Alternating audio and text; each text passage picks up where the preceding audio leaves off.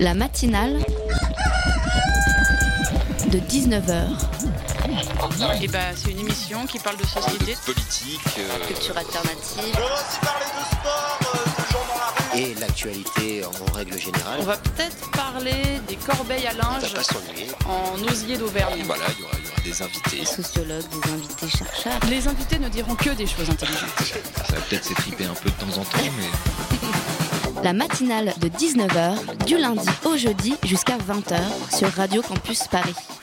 Il y a plus ou moins dix ans, Philippe Manœuvre tentait de répondre à cette question c'est quoi être rock?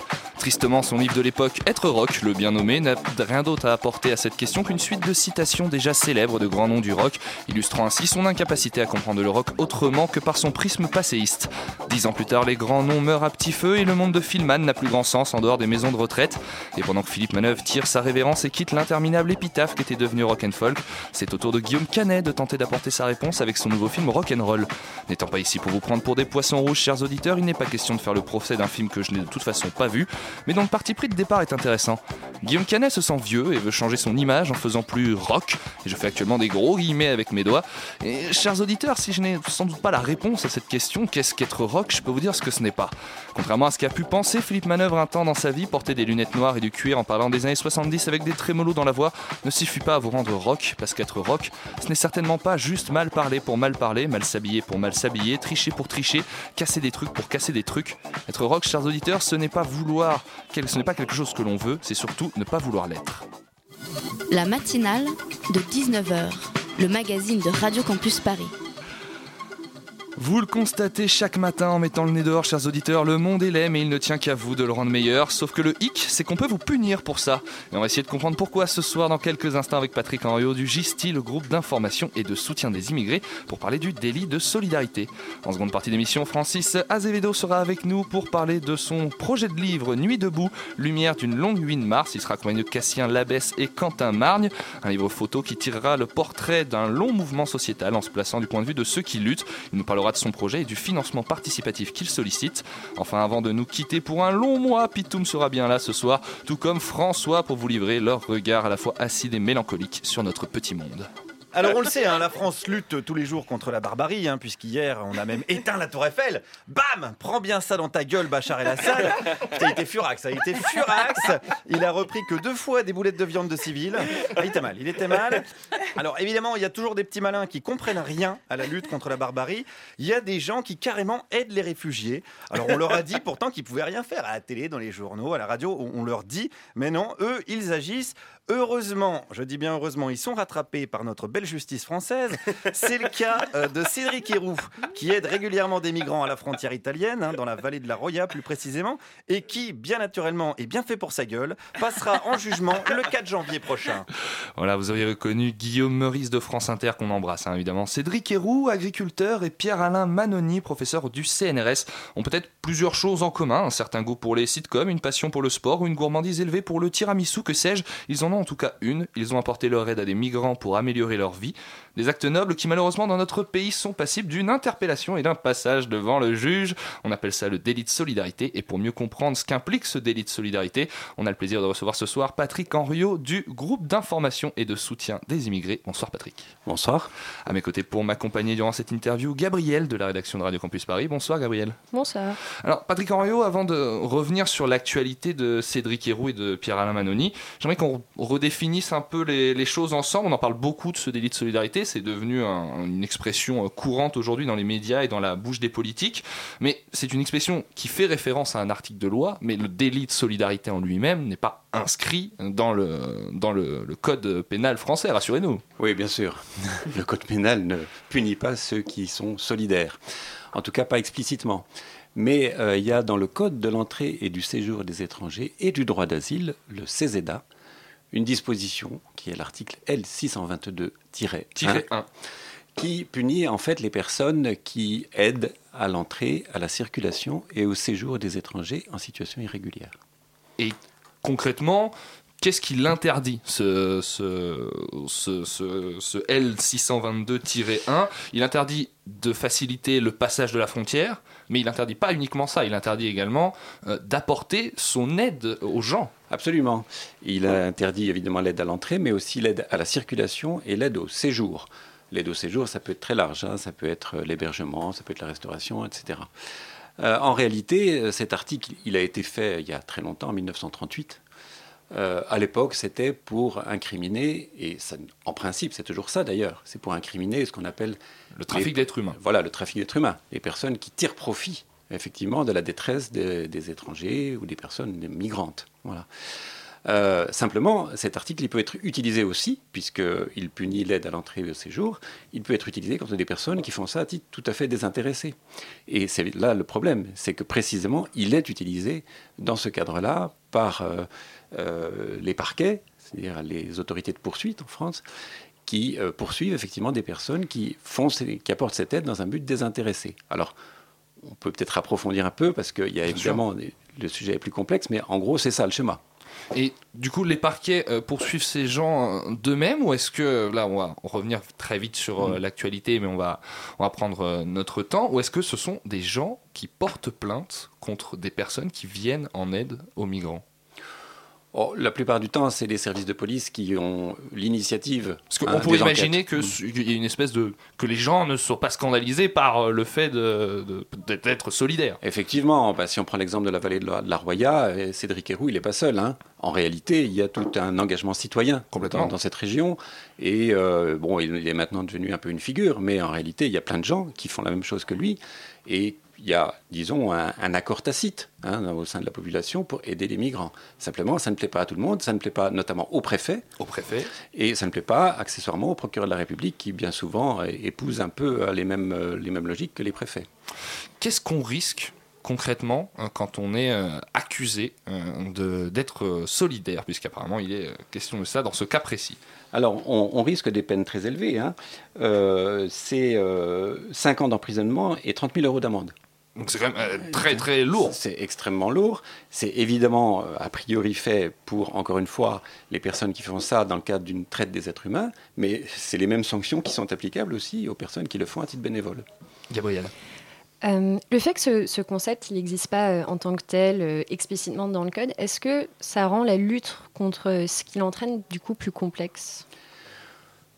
Oui, en fait, en, en réalité, le, ce qui ne va pas dans cette histoire, c'est que euh, vous avez une incrimination qui vise des personnes qui font, on peut, comprendre qu'il faut euh, condamner les personnes qui font de la traite des êtres humains, mais il y a un article du code un peu, compliqué qui dit que, en principe, les personnes qui font ça à titre désintéressé ne sont pas sanctionnées, ne sont pas sanctionnables. Mais la façon dont cet article est rédigé est tellement ambigu, alambiqué, etc., que, euh, contrairement à tout ce qui a été annoncé par les autorités publiques, le délit de solidarité continue à être poursuivi et condamné. Parce que oui, justement, on avait entendu que euh, le délit de soli- solidarité, il avait été euh, abrogé en début de quinquennat. Ça n'a pas été suffisant, justement, ces mesures? Ça n'a pas été suffisant du tout. Il y a eu un effet d'affichage. On a annoncé avec la loi du 31 décembre 2012 qu'on abrogeait effectivement le délit de solidarité. En réalité, la réécriture du texte à l'époque a été tout à fait insuffisante. Je ne veux pas rentrer dans la technique trop. Allez-y. Mais, mais quand même, en gros, il, y a- il faut remplir deux conditions pour pouvoir échapper aux poursuites. Il faut d'abord que euh, l'aide qu'on a apportée n'ait donné lieu à aucune contrepartie. Ça, on comprend. Mais on ne sait pas pourquoi il a fallu rajouter encore une deuxième condition cumulative. Et il faut que cette aide consiste à fournir des conseils juridiques, des prestations de restauration, ou d'hébergement. Et il faut que cette aide ait eu pour but euh, de préserver la dignité ou l'intégrité physique de l'étranger. Alors là, on, on s'y perd un peu parce Mais- que Là, on s'y perd, mais quand vous me dites ça, moi, je- Cédric Héroux, c'est ce qu'il fait Non? Bah, exactement, c'est ce qu'il fait. Simplement, à Cédric Héroux, euh, on lui reproche d'aide l'aide à l'entrée. Ah, donc Entre lui, c'est pour ça qu'il est euh, Parce qu'il- actuellement. il- euh, effectivement, il, il- il prend en charge des migrants qui sont en situation de détresse, mais de l'autre côté de la frontière italienne, et il les aide à passer la frontière. Parce qu'il Mhm. considère que sinon, ils sont dans une situation. Surtout qu'en plus, la frontière euh, italienne, là, euh, dans la région où se trouve euh, Cédric Héroux, euh, c'est très montagneux. Absolument. C'est assez euh, casse-gueule pour euh, vous le dire, pour avoir un petit peu randonné là-bas. Mhm. Donc c'est pas des choses qu'on fait euh, comme ça après euh, des milliers de kilomètres de, de voyage. Absolument. Alors, l'aide à, l'entrée, là, de toute façon, que ça soit humanitaire, désintéressé ou pas, de toute façon, c'est condamnable. Là, il n'y a, plus aucune immunité possible. Donc déjà, ça va pas. Et euh, en plus, il y a l'aide à la circulation aussi. Mhm. Euh, Pierre-Alain Manoni, il a été poursuivi pour aide à, à la circulation Ouais, simplement, on- parce qu'il a pris les gens en stop. Il, il a pris euh, en stop euh, deux migrants et en plus euh, pour, pour les emmener à l'hôpital. Donc c'est- on ne peut pas faire plus désintéressé que de prendre quelqu'un en stop. Absolument. Non, il y a, un, vrai problème de fond, c'est qu'un texte dont ce n'est pas l'objet est détourné pour décourager les personnes qui euh, veulent effectivement apporter une aide désintéressée. Et euh, on, on a du mal à comprendre que des procureurs de la République continuent à utiliser ces textes pour poursuivre des gens qui font ça à titre humanitaire. Ça, évidemment, ça ne va pas. Et c'est ce qui justifie ce mouvement de protestation extrêmement large qui est en train de se Surtout qu'on peut rappeler également que Cédric Hérault a été interpellé de façon assez euh, sèche euh, à son domicile plusieurs fois euh, par, par les forces de l'ordre. Gabriel. Cet acte désintéressé, euh, justement, Cédric Héroux, il le revendique comme étant une désobéissance civile. Est-ce que c'est important de ne pas assimiler justement le délit de solidarité à une simple inf- infraction de la loi et vraiment le considérer comme un acte politique, une revendication? Oui, euh, il y a effectivement une toile de fond dans tout ça. hein. Il y a une toile de fond qui est euh, la politique migratoire euh, de ce gouvernement, que beaucoup de gens considèrent comme inhumaine, comme en plus allant dans une impasse, et donc considèrent que les dégâts causés par cette politique migratoire, eh bien, il leur revient en tant que citoyens d'essayer de gommer, enfin en tout cas de réparer un peu les dégâts de cette politique, dans la politique de fermeture des frontières, de refus d'intégration des migrants, de refus euh, de prise en charge des demandeurs d'asile, etc. Eh bien, euh, des gens, des citoyens disent, ben, puisque l'État ne fait pas, nous on va faire.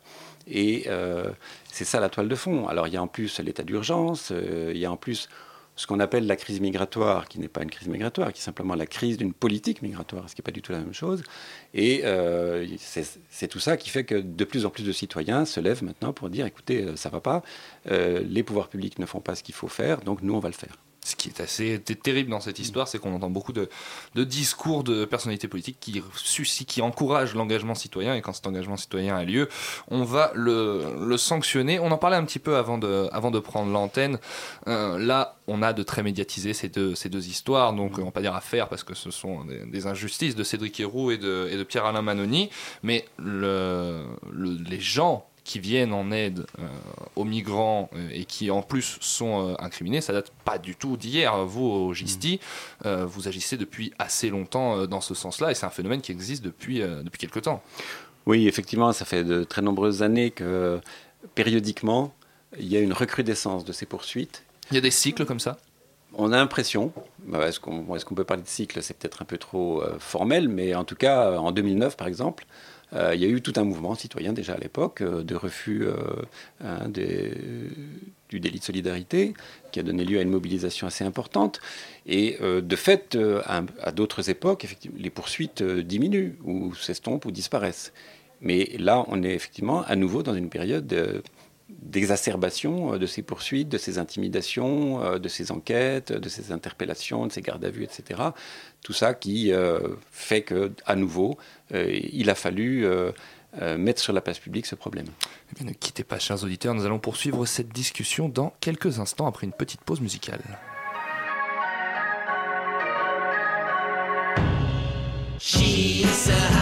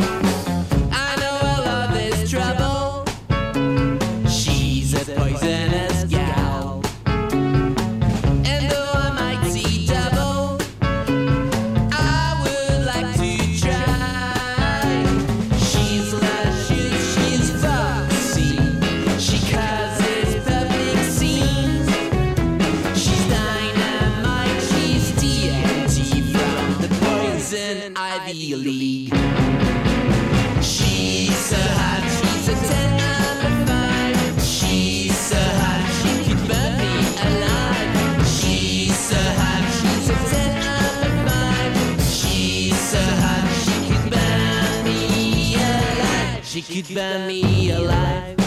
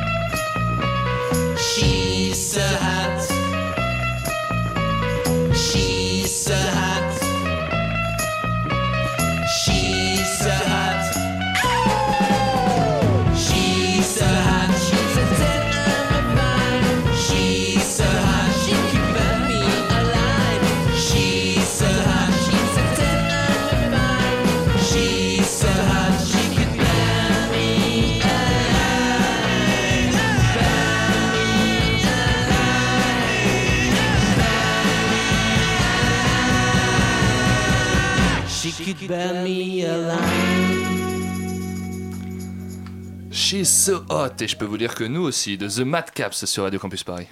La matinale de 19h du lundi au jeudi jusqu'à 20h sur Radio Campus Paris. Nous sommes toujours avec Patrick Henriot du GISTI pour parler de ce délit de solidarité. Gabriel. Euh, oui. Est-ce que les, les médiatisations des, de- des affaires, enfin des, des procès de Cédric Héroux et justement, est-ce que ça, ça permet d'offrir une place de choix dans, dans le débat public de ces problèmes justement Parce que déjà en 95, le GISTI euh, publie un, un manifeste pour alerter sur ces sujets-là. Donc ça, ça montre bien que la médiatisation n'est pas spécialement euh, nouvelle, et pourtant on voit que le problème il persiste. Et du coup la question se pose, on se dit, on a tendance à se dire que comme on en parle beaucoup, les choses vont changer, et finalement euh, pas tant que ça. Oui, c'est assez curieux, effectivement, qu'il faille revenir sans arrêt sur cette question, alors que ça paraît assez simple, on le disait il y a un instant hors, euh, hors antenne. Euh, finalement, la solution elle est assez simple. Il faut arrêter de poursuivre les gens qui font ça à titre désintéressé. Le critère du désintéressement, il est quand même assez simple à comprendre. Voilà. Mais non, euh, on ne veut pas. Et on ne veut pas que des gens, en réalité, continuent à, à aider les migrants. Euh, donc il faut revenir, il faut, euh, en 2009, euh, en 2012, et puis à nouveau, ben voilà, en 2016-2017, euh, on est confronté à cette rec- recrudescence des poursuites, des, intimidations, des procédures. Alors, je n'ai pas en tête de, personnalité publique qui aurait pu soulever ces arguments-là, donc peut-être que vous, vous les, vous les aurez en tête, mais au cas où, est-ce que juridiquement, c'est si difficile que ça de mettre en place un texte qui ferait la différence entre les personnes qui font ça à titre désintéressé et euh, le- les personnes qui sont d'horribles personnes qui font du trafic d'êtres humains C'est d'autant moins difficile qu'en réalité, c'est ce qui se passe au niveau de la réglementation européenne. En réalité, En Europe, déjà, on fait cette différence-là. Ben, il y a une directive européenne qui demande aux États de sanctionner uniquement l'aide à l'entrée et au séjour à titre euh, non désintéressé. Euh, justement, très récemment, il y a Amnesty International qui vient de publier une enquête euh, qui montre que le contrôle aux frontières entre la France et l'Italie, euh, elle porte euh, atteinte au droit d'asile et ne respecterait pas la législation française. C'est consternant. Et euh, est-ce que ça fait quoi ces informations? Ça, ça légitime quand même le délit de solidarité un peu? Mais euh, malheureusement, Amnesty International a tout à fait raison depuis, depuis plusieurs mois et notamment depuis l'instauration de l'état d'urgence qui est un prétexte très commode Mhm. hein, Pour beaucoup de euh, choses. Pour beaucoup de choses. Euh, la, la- la politique migratoire euh, française s'est encore durcie et de fait, il y a des mesures de refoulement de personnes qui viennent en France pour y demander ce qu'on appelle une protection internationale, c'est-à-dire quand même le statut de réfugié qui est prévu Mhm. par une convention internationale, la convention de Genève. Voilà. Et euh, ces gens-là qui viennent demander une protection internationale sont refoulés purement et simplement euh, à la frontière italienne et ils sont euh, renvoyés en Italie sans qu'on examine euh, la, réalité de leur situation, sans qu'il y ait un examen individualisé de leur situation. Pour parler un petit peu du GISTI, quel conseil vous euh, vous, euh, vous amenez dans ces cas-là? Euh, Quel euh, apport vous avez sur ces sujets-là euh, aujourd'hui en France? Alors, sur le délit de solidarité, heureusement, le Gisti n'est pas seul. euh, Comme euh, je vous Il y a plein d'associations, beaucoup hein, il, faut, il faut le dire, qui, euh, on peut en nommer qui- si vous le voilà, souhaitez. il y a une plateforme qui s'est constituée et il y a un, un- un manifeste contre le délit de solidarité qui réunit plus de 400 signatures d'organisations. hein, pas d'individus, mais d'organisations euh, qui se déclarent euh, effectivement solidaires de toutes les personnes qui aident les migrants. Donc euh, le GISTI et toutes ces euh, associations, évidemment, elles ont d'abord pour mission et pour but de dénoncer euh, ces poursuites, de dire qu'il faut que ça s'arrête, donc de faire pression sur les pouvoirs publics, et puis aussi d'aider les personnes qui sont poursuivies dans leur défense et dans la médiatisation de, ces procédures. Et du coup, vous apportez un conseil juridique. Est-ce que ça vous. Essentiellement juridique, on peut le dire.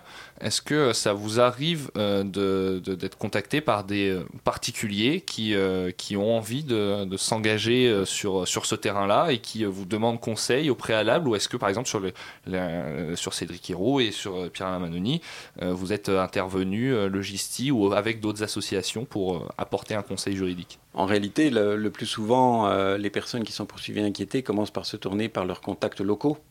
Donc euh, le GISTI n'est pas une organisation qui a des ramifications euh, partout en France.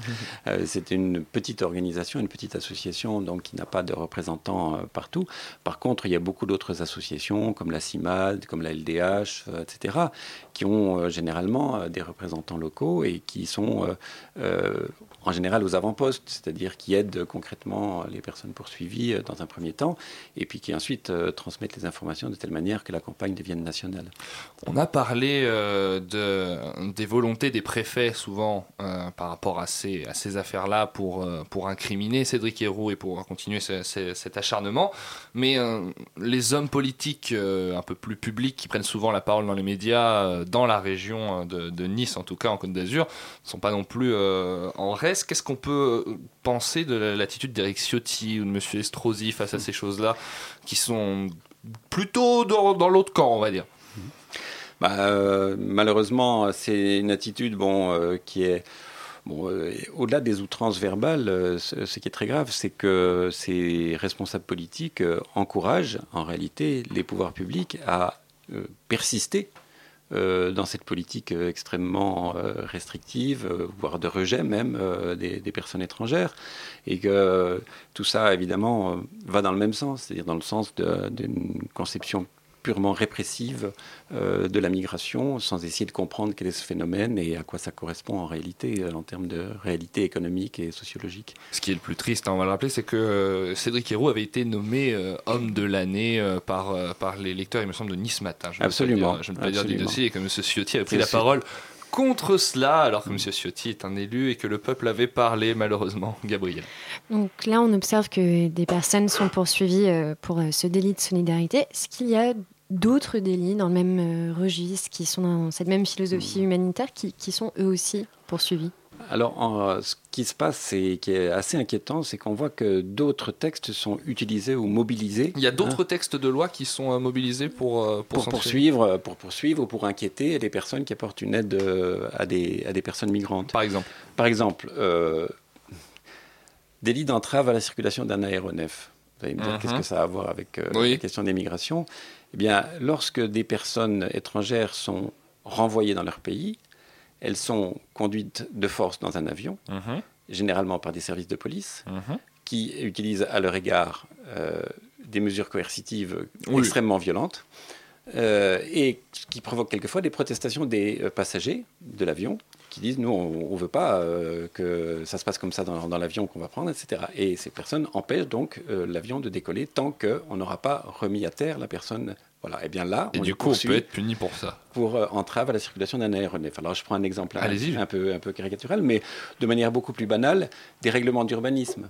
Euh, à Noronfonte, dans la région de Calais, euh, un maire a poursuivi ou a tenté de poursuivre une association parce qu'elle avait simplement construit des cabanes pour permettre à des personnes De dans le dénuement complet de s'abriter. Eh bien, la construction de, cette- de ces cabanes a été poursuivie comme contraire à un règlement d'urbanisme qui avait interdit la construction de cabanes. Oh, c'est terrible. On ne posera pas la question sur la couleur euh, politique de ce maire. Voilà. Alors, euh, vous pouvez aussi avoir euh, l'utilisation des textes sur l'hygiène et la sécurité. Par exemple, euh, à Saint-Étienne, un, un prêtre avait hébergé des personnes dans un local de la sacristie. Il a été poursuivi parce que, soi-disant, il mettait ces personnes, il les- l'hébergement de ces personnes était contraire à un règlement d'hygiène et de sécurité. Euh, vous pouvez avoir, euh, par exemple, ce militant euh, anglais euh, qui est venu en France et qui a aidé une fillette à regagner le Royaume-Uni, qui s'est fait interpeller. Alors, on lui avait été poursuivi pour aide à l'entrée et au séjour. On lui a dit, le tribunal a dit non quand même, puisqu'il sortait justement la fillette de France pour l'emmener en Angleterre, ça peut pas être de l'entrée. Mais par contre, le tribunal a trouvé très malin de requalifier ça en mise en danger de la vie d'autrui, parce que la fillette n'avait pas de ceinture de sécurité, elle était dans un dans une fourgonnette où il n'y avait pas d'éléments de sécurité. Voilà. Je ris, mais je, ris jaune, bien oui, sûr. on rit jaune, oui. Voilà. assez, euh, tout ça est assez euh, affligeant. Pour euh, revenir un petit peu sur, sur les faits euh, actuels, ce qu'il faut dire, c'est que Pierre Manoni a été relaxé aujourd'hui. Mhm. Le parquet n'a pas du tout euh, fait. Lui n'est plus en danger. Le parquet n'a pas fait appel. Cédric Héroux, euh, lui aussi. Pierre-Alain Manoni, il y a eu appel hein, du parquet. Le parquet a fait appel pour Oui. Pierre-Alain Manoni, oui. Mhm. Excusez-moi, je confonds. Ouais. Et euh, du coup, on n'a pas encore de réponse Non, euh, pour euh. Pierre-Alain Manoni. Ouais. Mais le fait qu'on ait une première relax, Mm. est-ce que euh, ça. Est-ce qu'on manque en fait d'une vraie jurisprudence, d'un- vrai euh, jugement qui serait rendu, qui pourrait faire la différence pour la suite? Bah, la jurisprudence, elle se construit petit à petit euh, à travers toutes les décisions qui sont rendues. Euh, malheureusement, euh, il y a des décisions de condamnation qui tombent aussi. Il n'y a pas que des relax, il y a aussi des décisions de condamnation. Et tout ça crée une grande confusion. On voit bien d'ailleurs le malaise des juges dans la, décision de relax de Pierre-Alain Manoni, qui est extrêmement bien motivée. On voit bien comment le juge doit finalement prendre un raisonnement extrêmement euh, complexe et, et tortueux pour arriver à dire que finalement ça n'est pas condamnable. hein. alors même que ça ne devrait pas l'être de manière très évidente. Voilà. Mais comme la loi est mal faite, ou en tout cas elle est faite de telle manière qu'on puisse poursuivre ces personnes, eh bien il faut chaque fois déconstruire et retrouver dans l'esprit de la loi en fait la, la- la réalité de ce qui doit faire la différence, c'est-à-dire le but lucratif ou l'absence de but lucratif. Gabriel. De façon globale, est-ce que le droit des étrangers en France, de, de façon totalement générale, est-ce qu'il est aussi lacunaire et décevant que, que dans ce domaine précis de la solidarité? Malheureusement, oui, euh, la législation applicable aux étrangers en France euh, contient énormément euh, de, dispositions euh, qui restreignent drastiquement leurs droits, euh, qui les exposent euh, à des poursuites euh, ou en tout cas à euh, des sanctions administratives. Et euh, c'est une législation qui est extrêmement, euh, euh, encore une fois, restrictive et qui, euh, malheureusement, euh, il y aurait beaucoup de progrès à faire pour que les droits des étrangers soient enfin reconnus dans, l'ensemble des, dispositions euh, qui leur sont applicables. Mais justement, je vous pose une dernière question, puisqu'on parle de progrès, on est une année d'élection. Euh, Est-ce que sur ces sujets-là, on a des candidats qui ont annoncé des choses fortes ou non? Ou est-ce que justement ce débat est assez absent encore des, des questionnements des, des politiques français? Ben, malheureusement, euh, ça n'est pas un sujet qui a beaucoup percé. Euh, vous me direz, la campagne électorale, dans bien des domaines, euh, est assez décevante, mais dans ce domaine-là également, on ne voit pas beaucoup de propositions qui permettraient vraiment d'avoir un, un point de vue optimiste sur la- euh, les suites pour les personnes migrantes euh, de, de ces élections. Eh bien, merci beaucoup à vous, Patrick Henriot. On rappelle l'adresse de votre, du site internet du euh, Gisti si on veut trouver toutes ces euh, informations.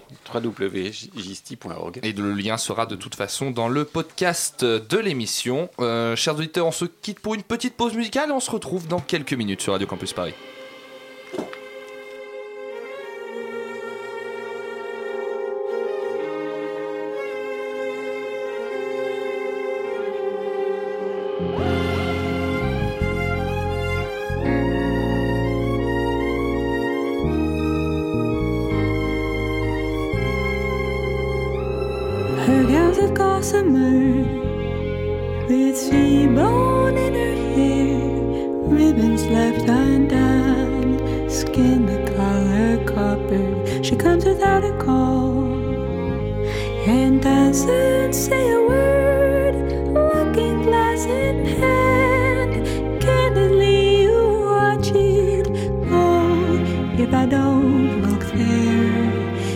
Still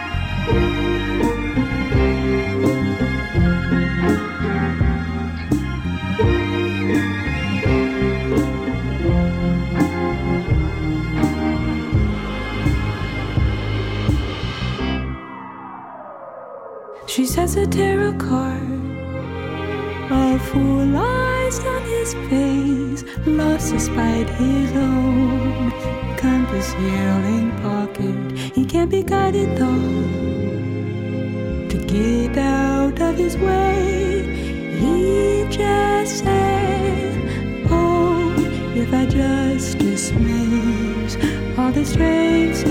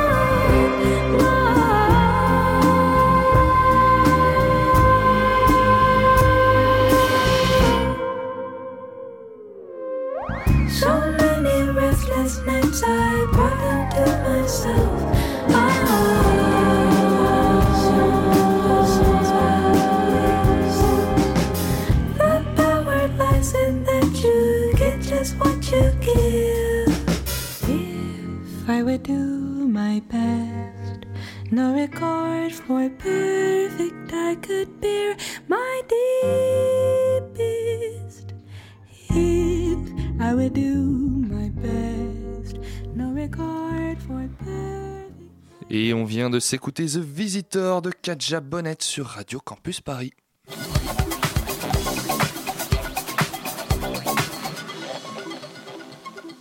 Auditrice, comme il aime à vous appeler, il fait partie de ceux dont l'absence est impossible à combler et pourtant nous allons bien devoir faire avec Oh. puisqu'il nous quitte pour quelque temps après cette chronique et mon cœur ne saurait se consoler. C'est l'heure du monde selon Pitoum. Merci Erwan Animateur, mateur de film amateur, fan du grand Mélenchon, à ne pas confondre avec le grand méchant long, hein, celui joué par Rocco Siffredi dans l'adaptation pornographique du Petit Chaperon Rouge. Auditrice pleine de conviction comme un Marseillais de pastis, mon vice. Oui, c'est une petite intro aujourd'hui. Nous sommes le jour de l'annonce de la candidature de Bayrou à l'élection Euh, présidentielle. c'est- Donc euh, probablement quelque part entre 2002 et 2007, hein, mais comme il ne pouvait pas reprendre son bus au colza qui roule désormais pour Macron, il a tenté un nouveau truc pour annoncer sa candidature, le bug informatique. Ce qui nous fait remonter encore deux ans plus tôt, le 31 décembre 99, alors qu'isolé dans un chalet de haute montagne, ma mère, ma sœur et moi attendions avec angoisse que les ordinateurs du monde entier explosent, ce qui finalement est un sentiment assez proche de celui que l'on peut ressentir aujourd'hui, pour peu que l'on ne se réveille pas tout juste d'un coma de 10 ans. Bonjour Euh, Brice, il s'est Oui. pas du tout présenté François Bayrou. Ah non Ah non, que dalle. Ah merde Nada, niet, Non. Euh, Alors nous sommes le jour où Bayrou a décidé de ne pas se présenter et en fait on s'en fout tout pareil. Bonjour Oui c'est une longue intro aujourd'hui. Toi qui m'écoutes, je le sais, avec une assiduité exemplaire, tu as pu constater que l'objectivité et la logique sont les tuteurs sur lesquels je m'appuie sans relâche Clairement. pour ces chroniques, qui n'ont d'autre but que de rendre compréhensible un monde qui, ne, qui l'est de moins en moins. Il est donc essentiel, pour ne pas dire vital, que ton opinion se base sur le raisonnement et la rationalité. Or, depuis quelques semaines, maintenant, se livre sur mon mur Facebook une bataille sans merci entre les pro-Hamon et les pro-Mélenchon, J'y assiste, c'est croustillant. ou quand ils ne se comparent pas à la taille de leur génitoire ou menacent de s'en servir comme d'une matraque au niveau des sphincters de diverses mamans, ils s'affrontent dans des débats plus stériles que du maïs Monsanto.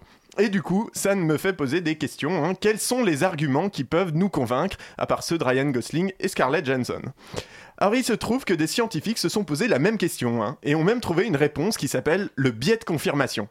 Comme c'est pas hyper sexy, on va essayer de rendre ça un peu plus fun. Prenons l'exemple de PNL.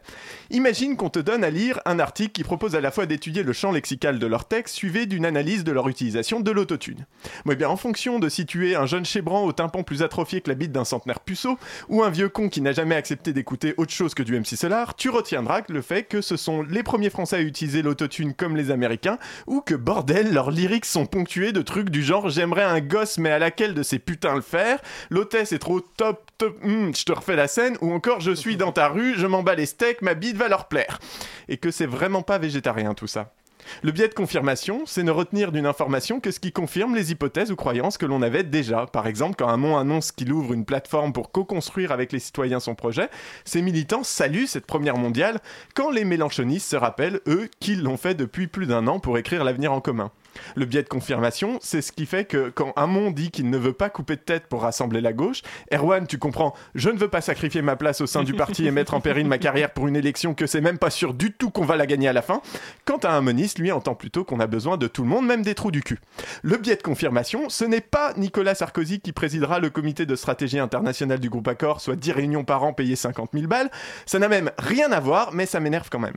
Le biais de confirmation, c'est ce qui me fait me demander à quoi servent les débats puisque les autres ne comprennent pas que de toute façon j'ai raison. ne nous étonnons donc pas de voir Calme-toi, les- Manuel Valls. hein. ne nous, étonnons, ne, ne nous étonnons donc pas de voir les politiciens jouer sur la peur, tirer des ficelles plus faciles encore que je ne le suis, et user de raisonnements simplistes pour convaincre, puisque la logique ne sert à rien. Ils peuvent continuer à mentir, tromper et se foutre ouvertement de nos gueules, parce qu'en fait, il y a que ceux que ça gênait avant que ça continue de gêner. Il y a bien un moyen hein, de nuancer les avis de chacun et, le- et de mettre euh, à l'envers ce biais de confirmation. C'est de demander à l'individu d'argumenter sa position. Parce qu'en permettant à quelqu'un de réfléchir, on lui laisse finalement simplement le temps de s'apercevoir qu'il est con. Et ça, chers auditrices, je vous le confirme, il est très très facile. Merci Peter. La matinale de 19h. Le magazine de Radio Campus Paris. Du lundi au jeudi jusqu'à 20h. Euh, donc les propos introductifs euh, du livre Sur Nuit debout. Ce livre est né du désir de partager des instants d'éternité, ceux qui se sont figés au creux des mémoires et des nuits d'un certain mois de mars 2016, où le temps s'est arrêté sur la place de la République à Paris. Malgré les intempéries, les inondations matraquées à la télévision, une vague de contestation populaire historique s'est levée. Elle a occupé le pavé et remis en question les institutions, la réaction, les élites dirigeantes. Cette sélection d'images prises sur le vif retraverse le rêve commencé de Nuit debout et des mouvements sociaux qui ont succédé. Au fil de leur déploiement spontané, Nuit debout a rendu désirable la réappropriation de l'espace public et par extension la parole. Les premières pages articulent cela. Elles mettent en place une volonté commune, formuler des mots ensemble sur ce que nous vivons ici et maintenant. La folie aussi créatrice que destructive fut au rendez-vous. Elle a brûlé au milieu de la foule, entre les mains des clowns et des black blocs, des commissions du cinéma au design, en passant par les SDF, les réfugiés et les actions d'aide et de soutien. C'est ici que l'image témoigne, ne juge ni en bien ni en mal, mais relève juste ce qui est arrivé, des blessures aux instants d'exaltation collective. En réponse à la répression policière étouffante, il y eut des défilés dans les rues carnavalesques, multipliant slogans et mots d'esprit. La musique a brûlé des feux de joie inextinguibles, redonné de l'espoir. On se souvient du déserteur de Boris Vian chanté devant le théâtre de l'Odéon, d'orchestre debout, place de la République. Pour questionner l'essence même du dialogue, l'art d'être ensemble, Francis Azevedo a choisi non pas la parole dite, mais paradoxalement le regard, en quête d'autres langages possibles. Comme si le regard révélait à autrui l'intensité de ses émotions. Ces photographies tissent, à travers une chronologie qui s'égrène en jours, une narration amoureuse entre elle et le monde. Par le biais du noir et blanc se métaphorise un rêve de mixité de classe, pensée, action et peau. Je vous ai vu euh, sourire légèrement, Francis, beaucoup d'émotions. hein. On vient de s'écouter la préface euh, donc de votre livre Nuit debout, lumière d'une longue nuit de mars. Il y a bientôt un an, la France vivait un mouvement sociétal majeur qu'on a baptisé Nuit debout, un mouvement important politiquement, mais aussi socialement. Euh, Et à ce moment, sont, sont associées beaucoup d'images fortes. Ces images, Francis Azevedo, vous les avez réunies, vous voulez les faire revivre dans un livre, un projet pour lequel vous sollicitez un financement participatif et vous êtes là pour nous en parler. Bonsoir Francis. Bonsoir. Vous êtes venu accompagné de Cassien Labesse. Bonsoir Cassien. Bonsoir. Et de Quentin euh, Margne, Quentin qu'on vient d'écouter et qui est donc l'auteur de la préface. C'est bien ça C'est bien vous qui avez euh, écrit euh, la préface qu'on vient d'entendre. Exactement. À mes côtés pour mener cet entretien, Tessa de la rédaction de Radio Campus Paris. Bonsoir, Bonsoir. Tessa. Je te laisse poser la première question. Alors oui, moi ce que je voulais savoir, c'est comment en fait vous êtes retrouvé à suivre le mouvement Nuit debout en tant que photographe? Euh, tout d'abord, euh, j'ai cherché pas à photographier tout de suite. Enfin, euh, Vous y êtes rendu d'abord dans un but euh, pour comme, voir Comme je faisais souvent, euh, comme je faisais souvent dans la rue, je, je- je me promenais avec mon appareil. Donc, euh, j'ai venu en tant que militant, en tant, en tant qu'observateur, euh, je voulais voir ce qui se passait. Euh, donc, j'étais à la manif du, du 31, déjà avec mon appareil, en train de photographier, des- aussi de la manif du 9, euh, 9 mars, si je ne me trompe pas.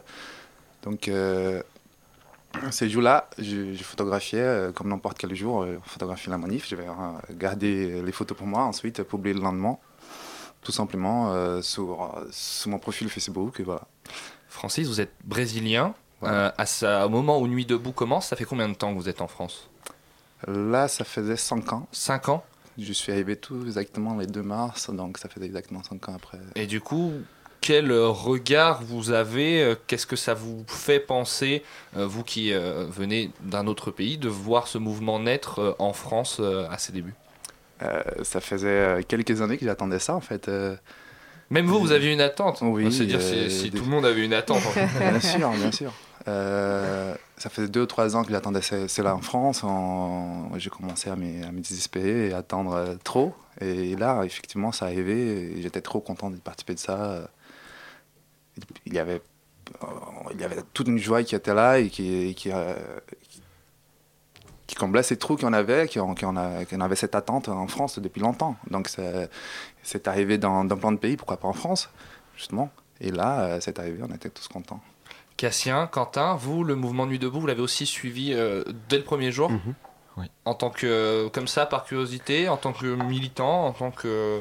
J'avais jamais participé à une manifestation et je viens ce premier soir. On participe un peu à l'organisation de la vie collective, notamment à, à l'organisation du 32 mars, enfin le 1er avril. Et c'est là que je rencontre Francis. Il, il passe avec son appareil et, et on fait connaissance à ce moment-là. Et puis voilà. C'est ça. Donc, vous étiez là donc du début à la fin quand même. Et que- quel est le moment qui vous a le plus marqué euh, dans ces nuits debout? Déjà, la fin, j'ai- j'ai- je n'aime pas trop parler de la fin, mais. Il n'y a pas eu de fin ouais. Euh, on peut parler de mutation, mais. euh, les moments qui m'ont plus marqué, c'est c'est la manif du, du 14 juin, si je ne me trompe pas. C'était une manif assez, assez lourde euh, entre, euh, entre d'Enfer. Ouais. C'était une manif très très lourde. Il y avait beaucoup de monde qui a monté euh, de toute Paris. Euh, on était à quelques jours de, de la Coupe euh, UEFA, donc euh, c'était très chargé. Et c'était aussi en- photographiquement, c'était un des meilleurs jours pour moi parce que j'ai- adoré. Il y avait tout, tout. Tout le monde était là de- à exprimer leur, leur colère, à exprimer leur joie de toute façon possible. Et ça, au niveau d'image, c'était très joli à voir. Ensuite, bien sûr, les premiers jours de Nuit debout, ça nous a toujours marqué, et ça va nous marquer pour toujours parce qu'on n'attendait pas. On n'attendait pas que les 31 on arrive et qu'on on se fait une première AG en bas d'une bâche et, que ça dure et comme que ça ça, et que dure ça prenne trop longtemps et que, le lendemain on se disait mais comment on va faire au- aujourd'hui enfin, Et tout était fait très facilement, chacun prendre son rôle, son petit rôle et tout se fait à la place de façon très spontanée. C'était c'était très joli à voir. Quentin, Cassien, vous partagez euh, cet avis-là Les premiers jours de, de Nuit debout, on ne les oubliera jamais? C'était quelque chose de magique. Je pense que ça donnait beaucoup d'espoir à pas mal de personnes, notamment dans le milieu militant. Moi, j'ai entendu des personnes qui étaient. euh, ça faisait depuis un bon nombre d'années qu'elles croyaient plus euh, à une insurrection possible, et il s'est trouvé que de par, euh, de par les modes de- d'opération, il y, a- il y a eu un mouvement euh, qui, qui s'est étendu et qui a bien pris en fait. Ouais, et puis ça a permis de, de se retrouver, en fait, de, de- de prendre conscience qu'il y avait autant de gens qui étaient réunis pour venir partager leurs idées. Euh, on s'est senti moins seul, en fait. Et donc, du coup, Francis, il arrive un moment où vous voulez en faire un livre. C'est-à-dire que vous avez toutes ces photos euh, que vous avez prises pendant euh, les longs mois qu'ont duré, euh, qu'ont duré Nuit debout avant de muter, pour, Mhm. pour ne, pas dire, pour ne pas dire finir. Et vous décidez d'en, d'en faire un livre. Quel est le, qu'est-ce que vous voulez porter euh, avec ce livre? Déjà mes souvenirs. Euh, ensuite faire parler, faire parler plus Nuit debout et pour que ça, pour que ça passe pas en blanc. euh, on est à, à quelques jours du, de l'anniversaire de Nuit debout. Donc euh, tout d'abord passer mes images pour qu'elles ne restent pas dans mon disque dur. C'est vrai, à rien on, faire. on peut- on en parlera, mais on peut déjà les consulter sur, sur Internet. Il y a déjà de très jolies images, il y en aura d'autres dans le livre, Voilà, j'imagine. voilà, Ce serait dommage voilà. de les garder juste pour vous. Voilà. Et mon but, c'est juste de, de faire parler un peu de ça. Enfin, un témoignage. De, de continuer, de continuer à parler de ça. Il y a une notion d'héritage quand même de parce que nous on a employé le, le terme fin parce que Mhm. c'est vrai que dans l'esprit de beaucoup de gens c'est c'est terminé et on n'a pas envie qu'il reste rien de ça c'est aussi une histoire de dire ouais c'était là quoi Bah, L'héritage, il est là, regarde. euh.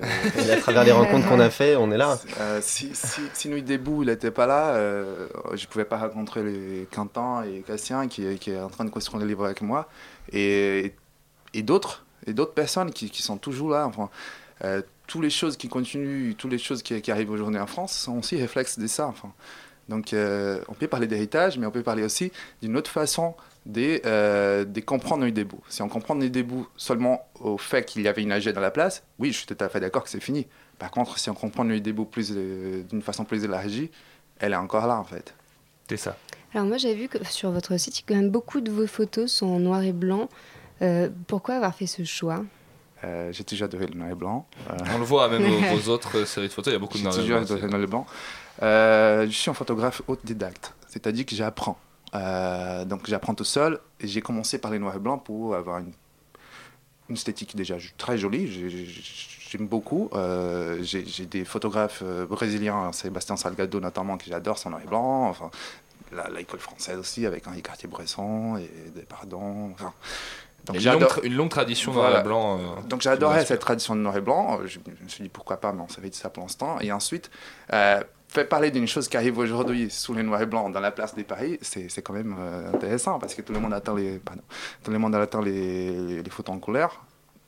Moi, je, trouve que ça donne une dramatique, que ça apporte euh, quelque chose de beaucoup plus puissant qui est la couleur tout de suite en fait. En parlant de, dramatique, vous êtes intéressé à plusieurs choses pendant ce long mouvement Nuit debout. On a des portraits de gens, on a des portraits d'action aussi. Je personnellement, je trouve que vous êtes très talentueux pour photographier l'action. Et vous êtes aussi intéressé euh, aux forces de l'ordre, à des choses qui ont pu se passer en marge de ça et qui ont tristement débordé. Qu'est- comment vous vous êtes situé? Vous avez juste photographié tout ce qui passait ou il y a des choses que vous, euh, qui, qui étaient plus marquantes, plus faciles ou peut-être que, que vous cherchiez plus? Euh, les premières choses que j'ai- j'ai essayé de photographier, c'était vraiment la place. Donc j'ai tourné beaucoup, beaucoup, beaucoup, beaucoup. J'ai tourné tout le temps dans la place. Donc c'est les premières choses que j'ai j'ai essayé de, photographier. Ensuite, quand, les manifs ils ont commencé euh, à être plus répandus, j'ai j'ai voulu vraiment essayer d'aller euh, aussi comme un exercice. euh, d'aller dans les manifs et voir comment ça se passe et gérer aussi mon émotion parce que c'est une charge très grande d'émotion devant, la police et savoir photographier tout ça. Voilà, Euh, c'est- vraiment un apprentissage. euh, Alors justement, nous on parlait des violences policières la semaine dernière sur notre plateau, jeudi, enfin, jeudi dernier même. C'est vrai. Euh, et euh, comment vous avez vécu, vous- comment vous avez ressenti ces choses-là face à la police justement? J'imagine que vous avez été dans des situations euh, entre guillemets dangereuses quand même, Oui, un peu délicates. Oui, oui. euh, donc, euh, pendant ces temps-là, j'ai j'ai appris, j'ai appris beaucoup à gérer mes émotions, euh, à pas rigoler. Euh, les les- ça, les euh. rôles du photographe, dans le photographe militant, c'est un peu compliqué parce qu'on a là. Il y a on une est- posture qui est difficile à avoir en étant à la fois militant et photographe. Dé- Déjà, euh, en plus, on est dans les milieux de deux, parce que des fois, les militants, ils ne prennent pas, pas, pas très bien euh, qu'on soit là non plus. Donc, quand ils savent gérer tout ça, et c'est très compliqué. Euh, tout d'abord, on doit gérer les, les émotions qui passent par nous.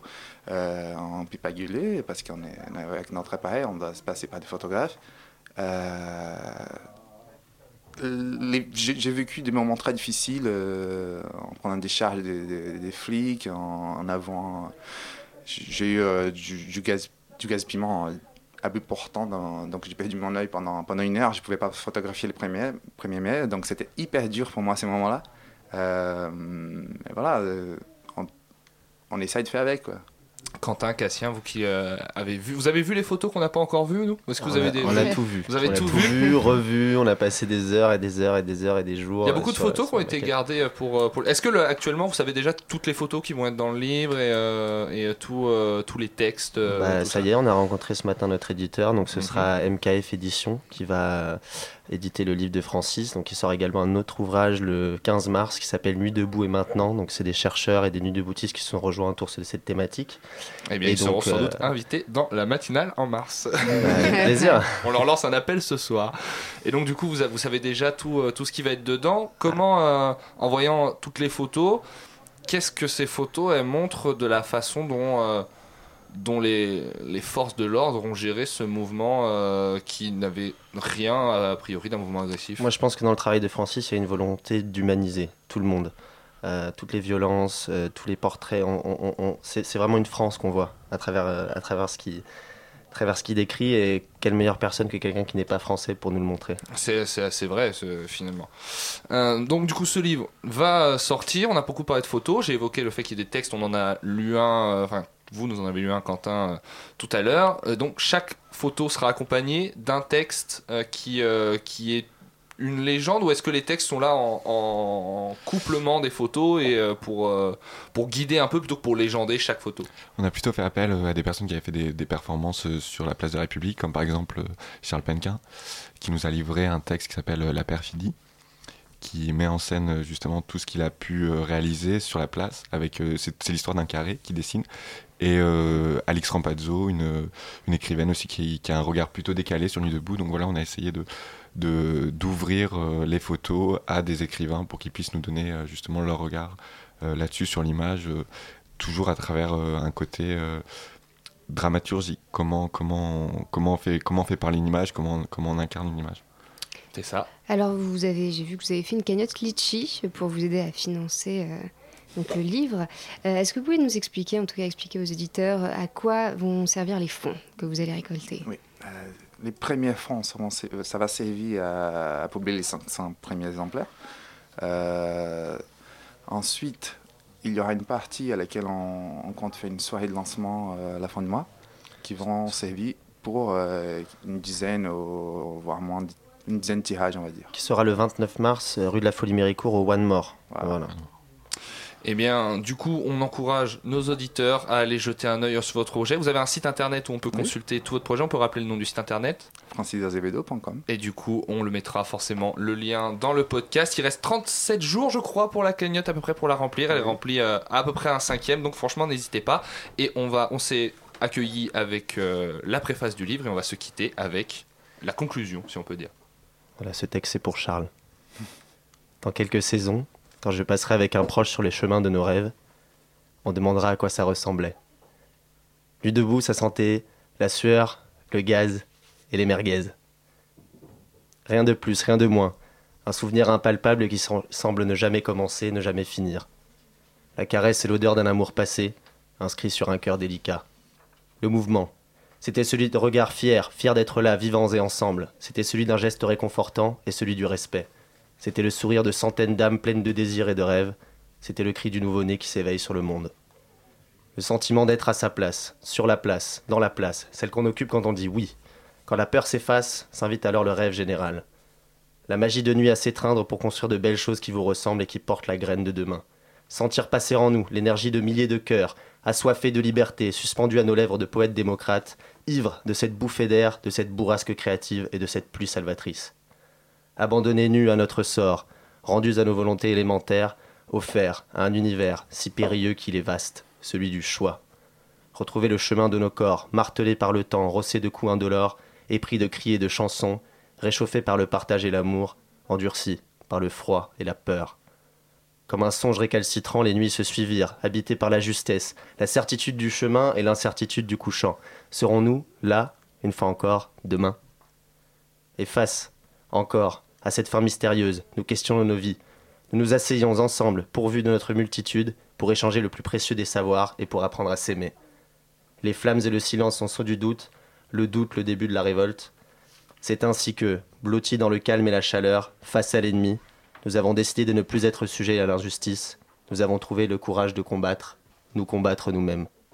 Cassien Labesse, chers auditeurs, accompagne Francis Azavedo et accompagne également euh, Quentin Margne. Merci à vous.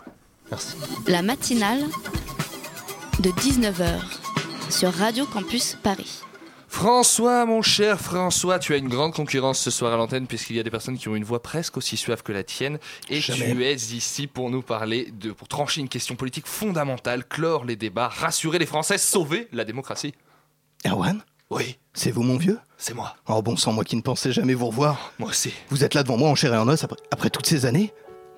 Bon sang, ça fait tellement longtemps. Oui, enfin ça fait trois semaines. Oh, je n'ai rien oublié, Erwan, je me souviens encore de votre beau visage de jeune journaliste fougueux. Oui, nous avions le feu sacré chevillé au corps, mon vieux. Qu'est-ce qui s'est passé, bon sang, la vie? La vie qui conduit son lent travail de sape, la sagesse contrainte qui creuse nos regards fatigués. Oh, je m'en souviens comme si c'était hier, votre passion journalistique, votre élan, votre courage de grand reporter. Et regardez-nous aujourd'hui. De vieux briscards du journalisme, les poivres d'Avor et le cabage de l'information. Vous pouvez choisir votre préféré, d'ailleurs, moi je, je ne me prononce pas. Ah, ça me fait quelque chose. Vous vous souvenez encore de ces introductions longues de la moitié de ma chronique sans qu'après deux minutes d'antenne, j'ai encore annoncé le sujet du jour? Bah justement, hein, puisqu'on en parle, est-ce qu'on pourrait pas... France euh, Si je suis ressorti récemment de mon camphre, c'est pour trancher une question d'une importance vitale. Manu Macron est-il de droite ou de gauche? On rigole, on rigole, on a tendance à oublier que la présidentielle, euh, c'est dans bientôt. Alors aidons-nous des déclarations d'Emmanuel Macron pour définir une bonne fois pour toutes la couleur de sa veste avant qu'il ne la retourne?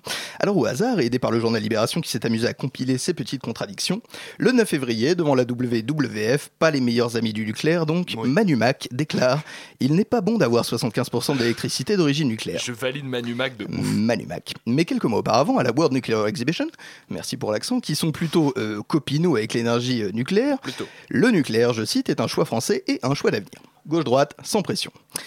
Aux amis consommateurs d'herbes de Provence en tout genre, je ne parle pas de vous, vous ne vous sentez pas concerné, euh, et Manu déclare Il est vain de pénaliser systématiquement la consommation de cannabis. C'était en novembre 2016 dans son livre Révolution, qu'il aurait d'ailleurs récemment renommé Révolution, mais euh, pas trop quand même. Voilà, pas, voilà.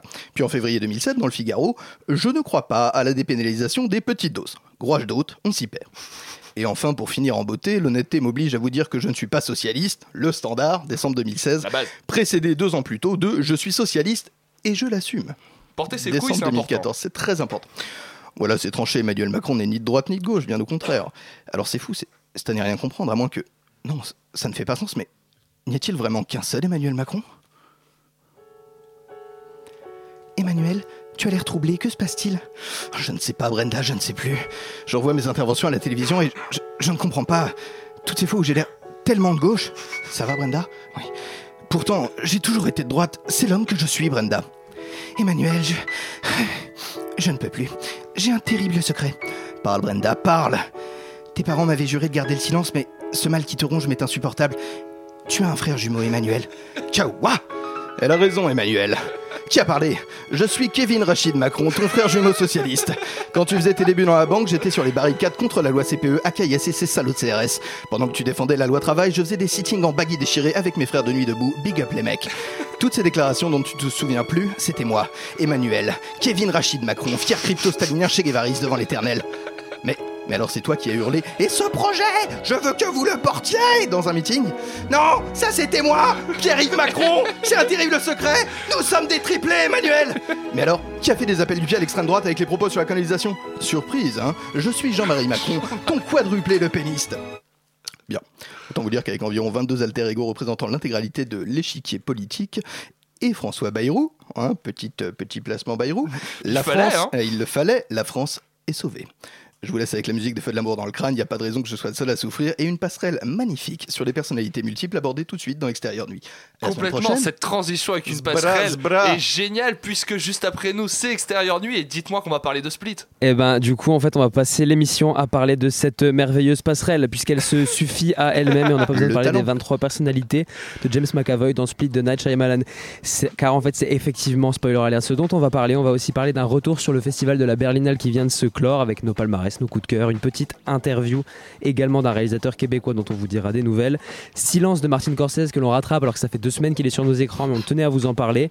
Et on parle aussi de Rock'n'Roll de Guillaume Canet et de Loving de Jeff Nichols. Mais j'ai parlé de rock'n'roll dans mon édito, mais tout est lié, bordel Tout est lié, tout est lié, c'est les francs-maçons, ça cherche pas. C'est déjà la fin de la matinale, le temps pour moi de remercier tous ceux qui m'ont accompagné ce soir, Gabriel Tessa, Pitou, mais François, mon bon François, mais aussi Tiffany à la réalisation, Marion, Elsa à la coordination, ainsi que moi qui m'occupe du web ce soir et grâce à qui vous allez pouvoir dans quelques minutes retrouver cette émission en podcast et la partager à vos amis sur vos réseaux sociaux pour ne rien à la courte paille J'ai perdu à la Très bien. paille complètement. Chers auditeurs, je vous remercie de nous avoir suivis ce soir et je vous souhaite une très très bonne soirée sur les ondes de Radio Campus Paris.